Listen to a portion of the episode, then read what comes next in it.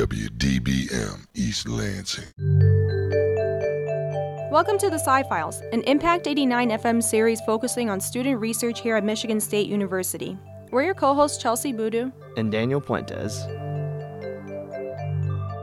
Some of you may have heard of red pandas.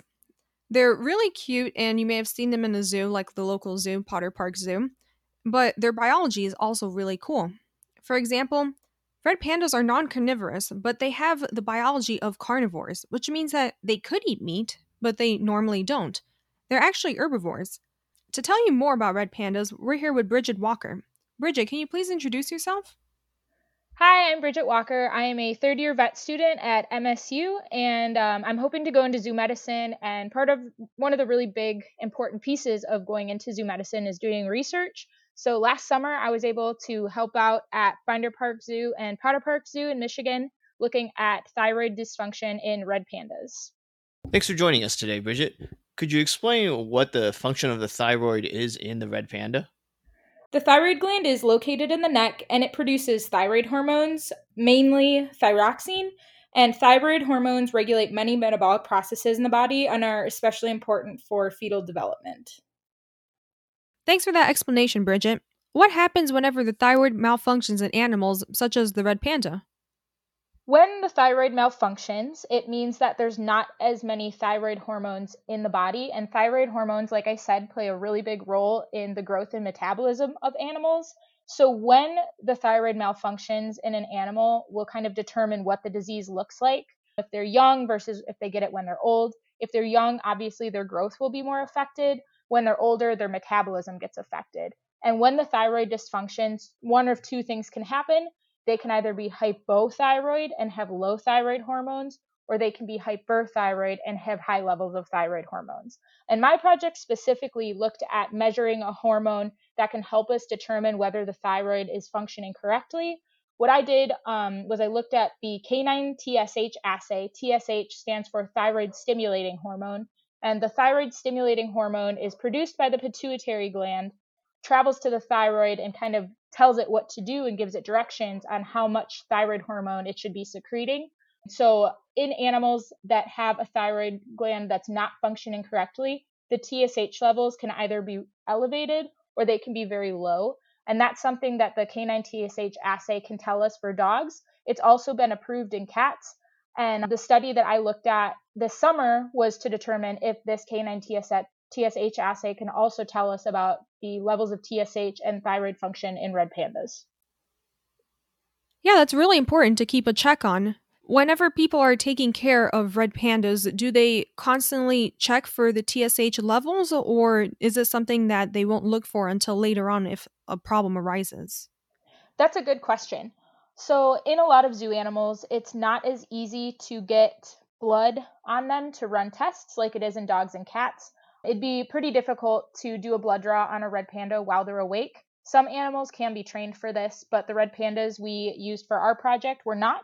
So we take the opportunity to gather blood from them when they either are anesthetized for their annual exams, yearly exams with the doctor, or when they are anesthetized to do a further workup if they're acting sick. And a lot of times, this test is not run unless the animal is showing some clinical signs that they could have a thyroid problem. So that would be something as general as a really rapid weight uh, weight gain with not a whole big change in their diet. Um, that could be increased urination, increased drinking. If an animal looks like it's not going, growing quite right, or it looks like its metabolism is slowing down, it's not as high energy as it used to be, so this is not a test that I think a lot of doctors run unless they think their animal could have a thyroid problem. Okay, so the doctors typically only perform this kind of test whenever it's necessary for the animal. If the animal has been shown to have a higher amount of the thyroid stimulating hormone, what treatments are available to help with the animal? So, if an animal has an elevated TSH level, that means that that animal is potentially hypothyroid, um, and there is there are medications that can help. The medication that helps with hypothyroidism is levothyroxine. If it's hyperthyroidism uh, that they're looking at for that animal, the treatments will be different. So it really depends on the situation um, and the species for what treatment they're going to use. What animals have you conducted a TSH test on? So, besides obviously looking at the TSH assay in red pandas, I have also seen doctors run it for dogs and cats. And it's run with the exact same assay. They use a blood sample and you run it, and then you can get your values back and evaluate those.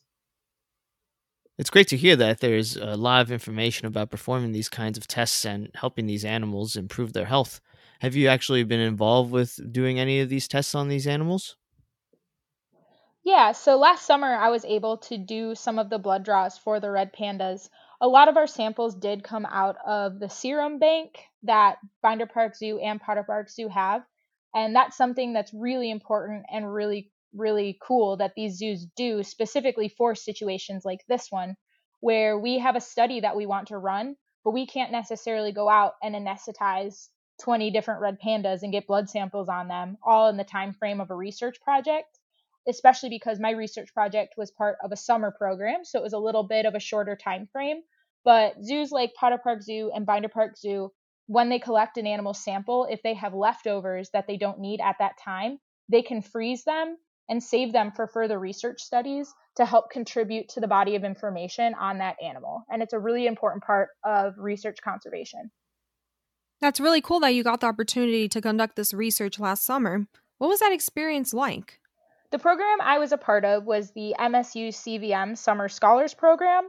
And so it's a program that's not just sending you out to do a research project, so we did seminars every week on how to conduct scientific research and what it means to really be looking at data and how to evaluate things like that, how to look at a good a paper and try to analyze that paper for its quality and the information that's in it and things like that. So that part of the program was especially helpful being new into the veterinary medicine field because I am still a student.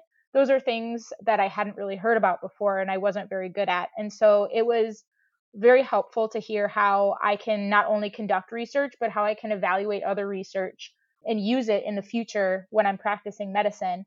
And I was lucky enough to be paired with Dr. Ronan as my mentor.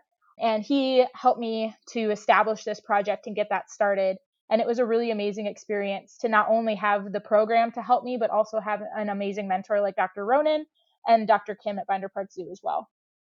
We've recently had both you and Dr. Ronan on the show previously when you talked to us about your work with Doppsee. I'm wondering what other types of research projects are you involved with during your time here at Michigan State? So, a lot of the research projects uh, that I've been able to be involved with are actually through Potter Park Zoo. And it can be something as simple as helping to bank some of the serum, like I talked about after they draw it during an animal animal's exam um, I was also able to work a lot with Doppsee, and Doppsee contributes to a lot of research projects. And that's something that's very, very important for the zoo, especially because not much is known about black rhino reproduction. And Doppsee not only has a very regular estrus cycle, which can be rare in black rhinos, but she's also had a successful pregnancy with a beautiful baby uh, named Jolly. He's very cute, but she's a really cool animal to work with. She's contributed a lot just through serum from her blood values they've looked at her for her estrus cycles and things like that. So there's a lot of different research projects going on at Potter Park. Michigan State also has a lot of research going on. I haven't necessarily been involved with a ton of it, but out at the veterinary diagnostic lab, there are researchers going there all the time, taking care of projects and just putting out really cool information out into the literary world. That's cool. It was nice talking with you and Dr. Ronan about Doppsee, and we were able to see her get an ultrasound and everything, and we really enjoyed them. How are these biological studies important for animal conservation, especially for endangered species? These research projects are a really important part of zoo medicine and the zoo community just because so little is really known about the animals that we have in zoos. There's been so much amazing research that's been done already, and that's really helped advance the field but there's a long ways to go as far as knowing what we can about every single animal that's out there. And it's crazy to think that we'll ever make it there someday. I just don't think there's enough time in the universe to get all the answers that we want. But zoo medicine has a huge research component just because there are so many species and so little known about them. And a lot of the decisions that are made for the animals that you see in zoos can be based off of dog and cat and cow and horse research, but there are some differences. And slowly but surely, the research papers that are coming out help us understand those differences and help make more well informed decisions in zoo medicine. And that's part of why it's so important for people in zoo medicine to do research is there's just so many questions and so many different things that we need to know about that we don't right now. I think it's great that programs like this exist to help understand how these biological systems work and how they can be used to inform conservation efforts. But back to the red pandas, do you happen to know any cool red panda facts? I do have a whole bunch of cool red panda facts. Red pandas live in the snowy mountaintops in Asia, and so they actually have complete fur on all of their feet. So they have nice little panda mittens that keep them warm. Their tails are long enough, it's about half the length of their entire body, that when they lay down, they can wrap it around to help keep themselves warm. They're a non carnivorous carnivore, so they look like a carnivore. They have the digestive system of a carnivore. Their teeth look like they should be eating meat like a carnivore, but pandas actually prefer to eat bamboo for almost their entire diet. And depending on the time of year that it is, what season they're in, they'll choose different parts of the bamboo plant and researchers think it's because the nutrients balance themselves differently in the parts of the bamboo based on seasonality. Red pandas are also known for having a modified wrist bone that lets them grip thin, grip things kind of like a false thumb, but they don't actually have a digit there. It's just a modified wrist bone. So, like we mentioned earlier, Bridget, you've worked with other animals at the zoo. Have you worked only with the Doppsee and the red pandas, or have you worked with other animals at the zoo? I've been lucky enough to work with a bunch of different animals at the zoo. I've helped with the penguins, I've helped with a couple snakes. So when I was working with Dr. Ronan and Dr. Kim for the summer, they gave me a lot of really amazing hands on opportunities, and I was able to help in a lot of different ways. And it really helped me to further my clinical knowledge and to get me ready for my hopeful future career. And they were amazing mentors, and they really, they really taught me a lot just by letting me interact with all these different species. It's really cool that you had the chance to experience this clinical research. And how is this going to be used to prepare you for your future career? Being able to conduct this research and work with Dr. Ronan and Dr. Kim at Potter Park and Binder Park Zoo has been absolutely invaluable as far as preparing me for my future career. I want to be a zoo vet, and so being able to not only get experience doing the hands on clinical things that I was able to do with them, but also being able to get research experience has been absolutely amazing. Research experience really is an invaluable opportunity. Whenever you say that you want to be a vet at a zoo, what does that mean exactly? Like, is a vet at the zoo someone who gets called in, or do vets at the zoo go in regularly? That's a good question. So, that is really specific to whatever zoo you're talking about. So some zoos only have one veterinarian that's full time staff and is there all the time, every day. Some zoos have a small enough collection of animals that they don't have a zoo vet there all the time. They call a vet in to come out and do their veterinary work, but they don't have a vet on staff. And some zoos, like the really, really big zoos like San Diego and Columbus Zoo, have multiple vets that are on their staff. So that's it's it's dependent on the zoo that you're talking about. I think you're going to be a great zoo veterinarian. Do you have any other experiences in a clinical setting? Yeah, so I started shadowing when I was pretty young. I uh, first shadowed our family vet that we took our dogs to when I was 15. And after a couple years of shadowing for her, I went to undergrad and kept getting more experience. I shadowed at a clinic that not only saw dogs and cats, but also saw some exotic animals like birds and lizards and things like that.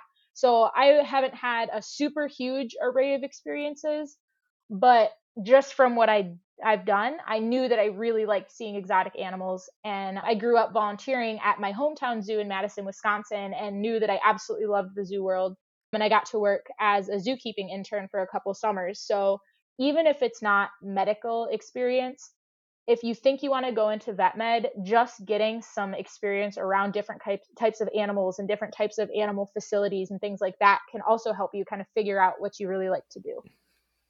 As a final question, are there any eh, words of advice that you would give to our audience listening to those that are interested in veterinary medicine?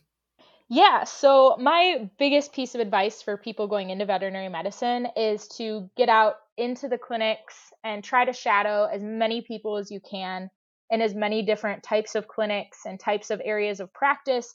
There's so many different areas in veterinary medicine, not just zoo medicine. There's people who do equine medicine with horses, and there's people who do production medicine with a lot of dairy cattle and a lot of beef cattle and things like that um, not to mention all sorts of laboratory studies, pathology. There's so many different areas to go into. And the best way to know which one you're going to fit into and which one you're going to like most is to get out and start getting hands on experience and starting to talk to clinicians and try to get advice from them and talk to them about what they do every day and just see kind of where your interests lie. Thanks for sharing that advice with us, Bridget. We really appreciated you joining us on the show today, and good luck on future research studies with the red pandas. Thank you so much. The Sci Files is hosted by Chelsie Boodoo and Daniel Puentes for Impact 89 FM. Thank you to our news director, Sophie Sagan, program director, Amber Konutsky, station manager Joe Dandrin, and general manager Jeremy Whiting. This show, as well as the entire Impact 89 FM podcast lineup, can be found online at impact89fm.org or by searching for the Sci Files on your favorite podcast directory. If you're an MSU student and want to be featured on the Sci Files, or if you have any questions, you can contact us at scifiles at impact89fm.org. See you next week on Sci Files. Thanks for listening, and remember, the truth is in the science.